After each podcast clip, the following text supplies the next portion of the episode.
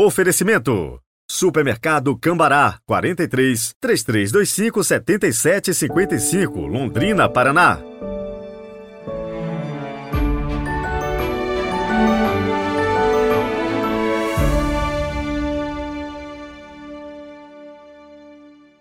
Bom dia, sejam bem-vindos a mais um dia na graça de Deus. E muitas são as graças que acontecem na nossa vida, muitas mesmo. Tem aquelas que a gente pede, tem muitas outras que nos são dadas a partir do olhar providente de Deus, que sabe do que a gente realmente necessita. Tudo Ele nos dá, tendo em vista a nossa salvação. Terça-feira, vinte e quatro de janeiro de dois mil e vinte e três. Rezemos com fé e confiança.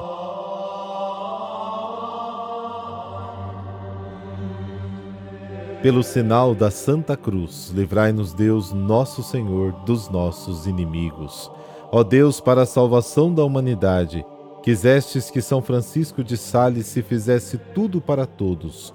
Concedei que a seu exemplo manifestemos sempre a mansidão do vosso amor no serviço a nossos irmãos.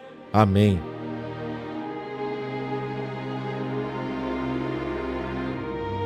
Marcos, capítulo três, versículos de trinta e um a trinta e cinco. O Senhor esteja convosco, Ele está no meio de nós. Proclamação do Evangelho de Jesus Cristo segundo Marcos. Glória a vós, Senhor. Naquele tempo chegaram a mãe de Jesus e seus irmãos. Eles ficaram do lado de fora e mandaram chamá-lo. Havia uma multidão sentada ao redor dele. Então lhe disseram: Tua mãe e teus irmãos estão lá fora à tua procura. Ele respondeu: Quem é minha mãe e quem são os meus irmãos? E olhando para os que estavam sentados ao seu redor, disse: Aqui estão minha mãe e meus irmãos. Quem faz a vontade de Deus, esse é meu irmão, minha irmã e minha mãe. Palavra da salvação. Glória a vós, Senhor.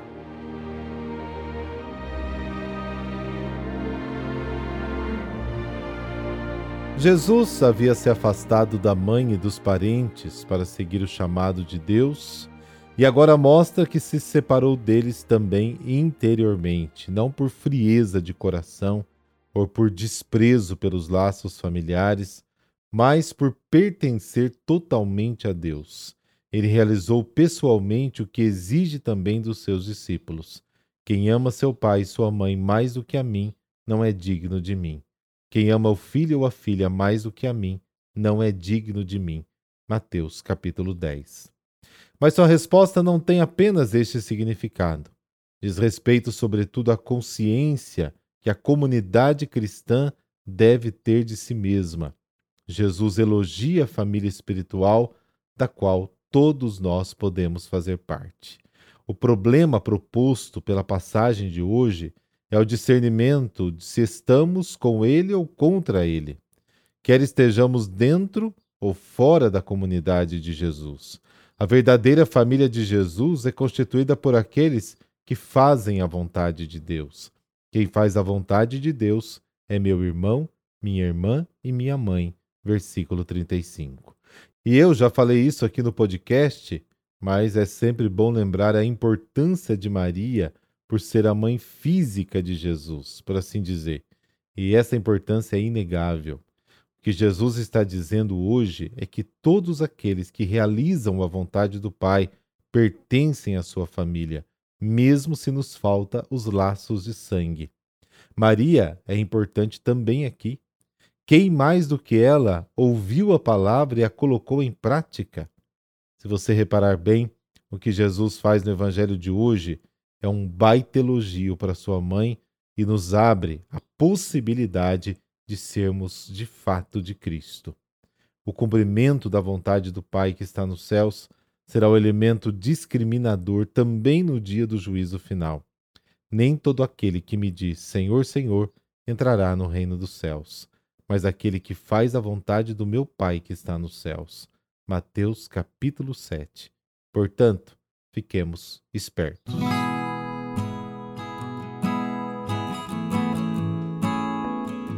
São Francisco de Sales, Francisco François de Sales, nasceu aos vinte e um de agosto de mil quinhentos e sessenta e sete, na província da Saboia, na época um país independente, atualmente a região é, onde pertence a França, Itália e Suíça, chamada de Roda no Alpes. Foi ele o primogênito de treze filhos da nobre e antiga família dos barões. Muito cedo fez voto de viver a castidade e buscar sempre a vontade do Senhor, colocando-se sob a proteção da Virgem Maria, por quem tinha especial devoção. Estudou nos melhores colégios franceses e aprendeu várias línguas. Na juventude, Francisco mudou-se para Paris, onde fez estudos universitários com os jesuítas, filosofia, retórica, teologia. Para satisfazer o sonho do seu pai, fez doutorado em Direito na Universidade de Pádua. Regressou à França em mil quinhentos e noventa e dois com vinte e quatro anos e se inscreveu na Ordem dos Advogados. Sua família já lhe tinha arrumado um cargo como senador de Saboia e escolhido para sua noiva, uma jovem rica e nobre, mas ele recusou, pois queria ser padre. Assim foi ordenado sacerdote aos vinte e seis anos e, com a ajuda de um tio, cônego em Genebra, foi nomeado para o posto de capelão da catedral da cidade. Sua primeira missão como sacerdote foi reevangelizar a região, que havia se tornado calvinista. Ali encontrou muita resistência e fanatismo, mesmo emboscadas, insultos e ameaças. Criou então um sistema de publicação, né, fixar em lugares públicos ou levar de porta em porta folhetos impressos com a explicação das verdades da fé, com muito tato e simplicidade. Com paciência e persuasão respeitosa, procurava também dialogar em palestras e encontros. A longo prazo, este método levou a milhares de conversões. Em mil quinhentos e noventa e nove, Francisco foi nomeado bispo coadjutor de Genebra, assumindo definitivamente a diocese três anos depois.